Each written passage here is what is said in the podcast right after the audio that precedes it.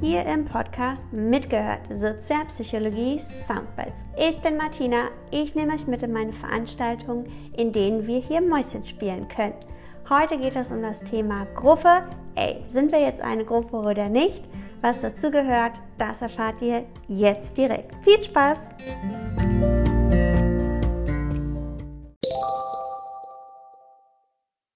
Welche Gruppen fallen Ihnen ein? Was gibt es für Gruppen? Wer oder was kann eine Gruppe sein? Hooligans. Ines, ich hoffe, Sie sind nicht Teil dieser Gruppe, sondern Sie kennen nur diese Gruppe. Wunderbar. Was man hier so, so sieht, ist ja eine Band, äh, Familie, mhm. ein Klassenverbund, ähm, ein Chor, also irgendwelche Freizeitgruppen, mhm. Hobbygruppen. Fußballfans oder sowas in die mhm. Richtung, also Sportfans, vielleicht so Fangemeinschaften generell. Super. Wenn Sie eine Clique haben, ist das auch eine Gruppe. Vereine, genau. Parteien sind auch Gruppen. Also wir sehen wieder total viele Berufsverbände sind auch Gruppen. Und Ihre Clique ist auch eine Gruppe. Wir sehen also ganz, ganz viele Beispiele. Auch hier habe ich ein paar Beispiele aufgelistet und mich würde total interessieren, ob Sie bei diesen Punkten sagen würden, das ist eine Gruppe oder würden Sie sagen, es ist keine Gruppe. Denken Sie bitte dran, wir haben schon mal Gruppe definiert und haben gesagt, Gruppe besteht nach Paulus aus zwei oder mehr Individuen, die miteinander interagieren, die gemeinsame Ziele haben und die erkennen, dass sie zu einer Gruppe gehören. Fußballmannschaft ist unstrittig, da können wir direkt einen Check machen. Flugzeugcrew. Würden Sie sagen, ist eine Gruppe oder würden Sie sagen, ist keine Gruppe? Svenja sagt, ist eine Gruppe. Also Leute, Flugzeugcrew, wer sagt, ist keine Gruppe? Gibt es irgendjemanden, der sagt, keine Gruppe? Also denken alle, ist eine Gruppe. Okay. Nicht aber nur für den Moment, oder? Weil die werden ja immer wieder neu zusammengeführt. Das ist ja keine mhm. feste Gruppe, die so eine ähm, konstante Einheit bildet. Korrekt. Also, auch hier gibt es natürlich unterschiedliche Gesichtspunkte, unterschiedliche Standpunkte. Viele würden sagen, hey, jo, klar, Flugzeugcrew ist eine Gruppe, weil sind ein paar Leute und irgendwie sprechen ja miteinander und die erfüllen ja auch, haben das Ziel, die Leute ans Ziel zu bringen und die erkennen auch, dass sie eine Gruppe sind, weil sie eine gleiche Uniform anhaben. Es könnte aber auch so hingehend argumentiert werden, dass man sagt, eine Flugzeugcrew muss nicht eine Gruppe sein. Denn die Business Class hat ja andere Leute als die Economy. Und der vorne im Cockpit sitzt, der grenzt sich ja auch gerne nochmal davon ab. Allein schon dadurch, dass die unterschiedliche Embleme oder wie das auch immer heißt, Abzeichen haben, fühlen die sich teilweise dann schon wieder nicht der Gruppe zugehörig, sondern dann immer nur dieser Teil, diesen Teil. Und es wechselt eben sehr stark. Deswegen kann man hier so oder so argumentieren. Interessant finde ich auch den Punkt, Talkrunde im Fernsehen. Rein impulsiv würde, würden viele sagen, na klar, eine Talkrunde im Fernsehen ist eine Gruppe. Ich sage, in den meisten Fällen ist eine Talkrunde im Fernsehen keine Gruppe. Warum? Wieso maße ich mir das an? Die haben ja alle unterschiedliche Themen. Also es ist ja keiner, den irgendwas verbindet, sondern jeder kommt da mit seinem eigenen Thema und will auch das an den Mann bringen. Genau. Äh, Daniela Katzenberger hat wieder irgendwelche Bikinis für F Größe irgendwie sich ausgedacht. Ne? Und Natascha Ochsenknecht hat wieder irgendein Buch geschrieben.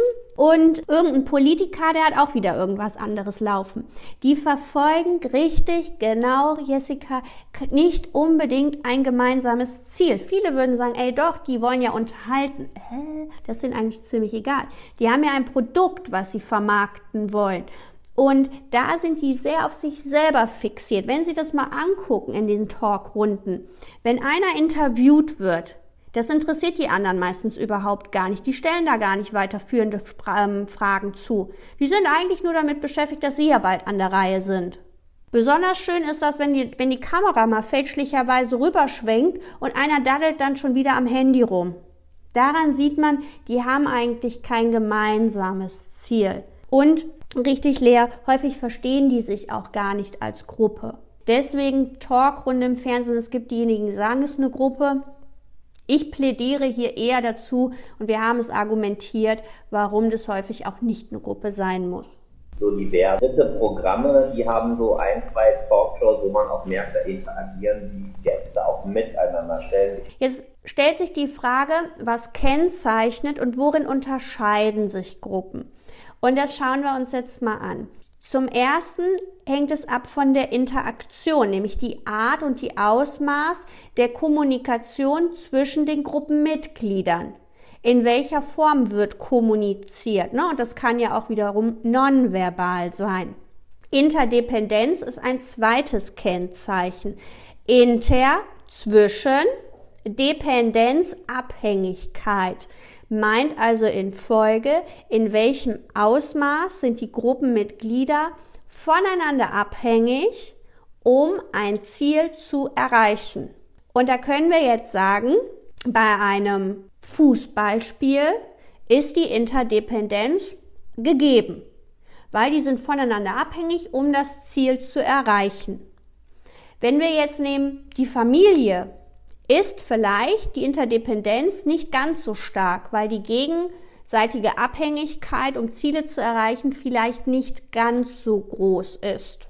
Ich möchte Ihnen ein Beispiel geben, was ich finde, was so das Kriterium ist, also das Beispiel für Interdependenz, wo sie sehr stark ähm, ausgeprägt ist. Staffellauf. Wenn Sie eine Viererstaffel haben, da ist jeder von dem anderen maximal abhängig. Ja, es reicht nicht, ich kann so schnell sein, wie ich möchte.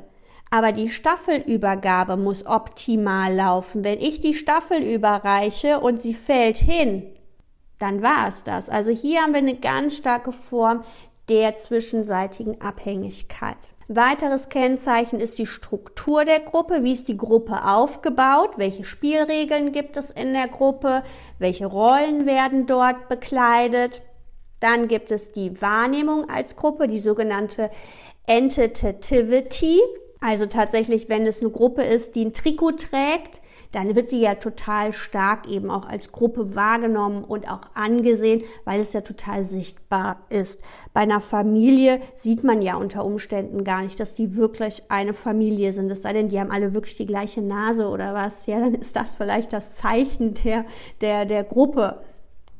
Und wir haben als Kennzeichen auch die Gruppenkohäsion. Das war der Zusammenhalt der Gruppe, das Wir-Gefühl.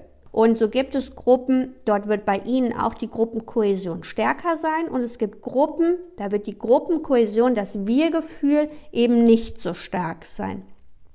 Einer von Ihnen mal ein Beispiel, wo Sie eine Gruppen, Gruppe haben, wo Sie persönlich ein höheres Zugehörigkeitsempfinden haben und im Vergleich dazu eine Gruppe, wo Ihre Gruppenkohäsion, das Wir-Gefühl für Sie nicht so stark ausgeprägt ist?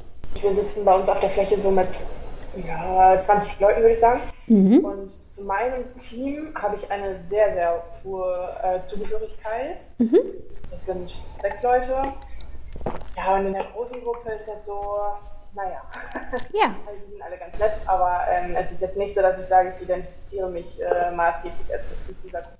Dann gibt es zum Beispiel auch, vielleicht haben Sie mehrere Freundesklicken und eine, die ist ihnen total wichtig, da ist ihre Gruppenkohäsion, der Zusammenhalt auch, das Wir-Gefühl für sie wahnsinnig wichtig. Und dann gibt es eine andere Gruppe, da ist es jetzt nicht so stark ausgeprägt. Ne? Daran sehen wir eben auch die Unterschiede zwischen Gruppen, was die für uns bedeuten, was die auch mit uns machen. Der letzte Punkt spiegelt sich dann auch darin wieder, ist nämlich die soziale Identität. Umso wichtiger mir eine Gruppe ist, desto mehr wird die auch Teil meines Selbstkonzeptes. Umso wichtiger mir eine Gruppe ist, desto mehr macht die auch mit mir selbst, desto mehr wird die Teil auch meiner Identität, desto mehr werde ich meine Mitgliedschaft in der Gruppe auch nach außen hin kommunizieren. Wenn ich sage, Familie ist mir super wichtig und ich sage, okay, meine Familie ist primär mein Vater und mein Bruder, dann würde ich das häufiger erwähnen weil diese Gruppe mir eben besonders wichtig ist. Sie ist Teil meiner Identität.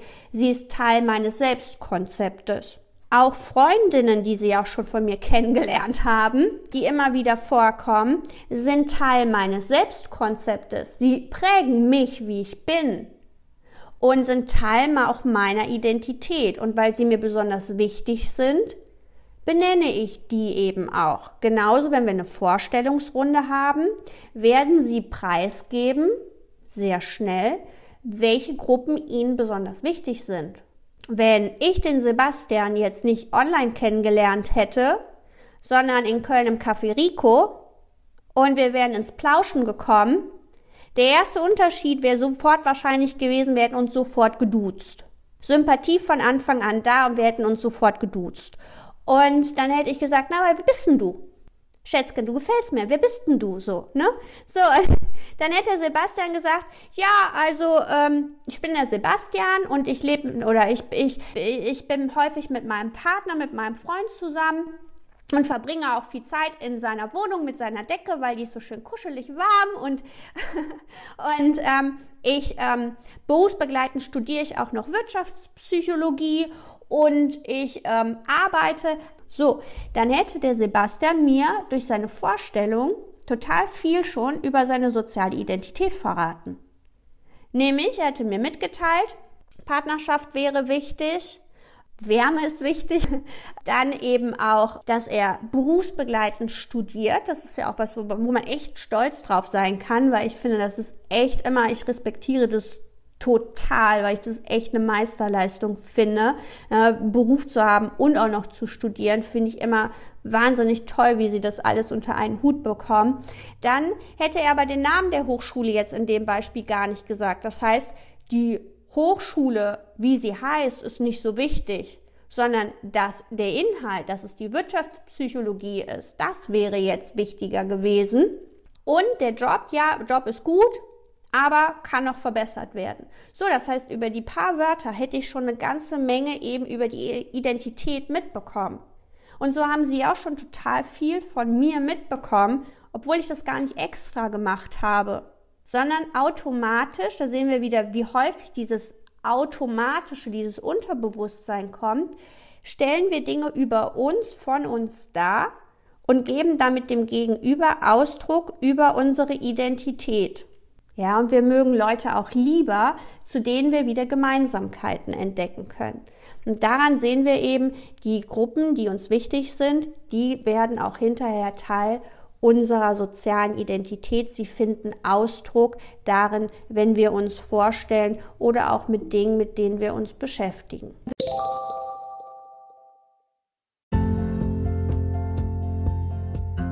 Das war's für heute. Empfehlt den Podcast unbedingt an alle Freunde und Bekannten, an eure Gruppen weiter. Und ähm, wenn ihr wissen wollt, was ich beruflich schwerpunktmäßig als Coach und Organisationsberaterin mache, dann schaut doch mal rein unter der Homepage www.martinatöpfer.com findet ihr alles. Bis zum nächsten Mal. Tschüss!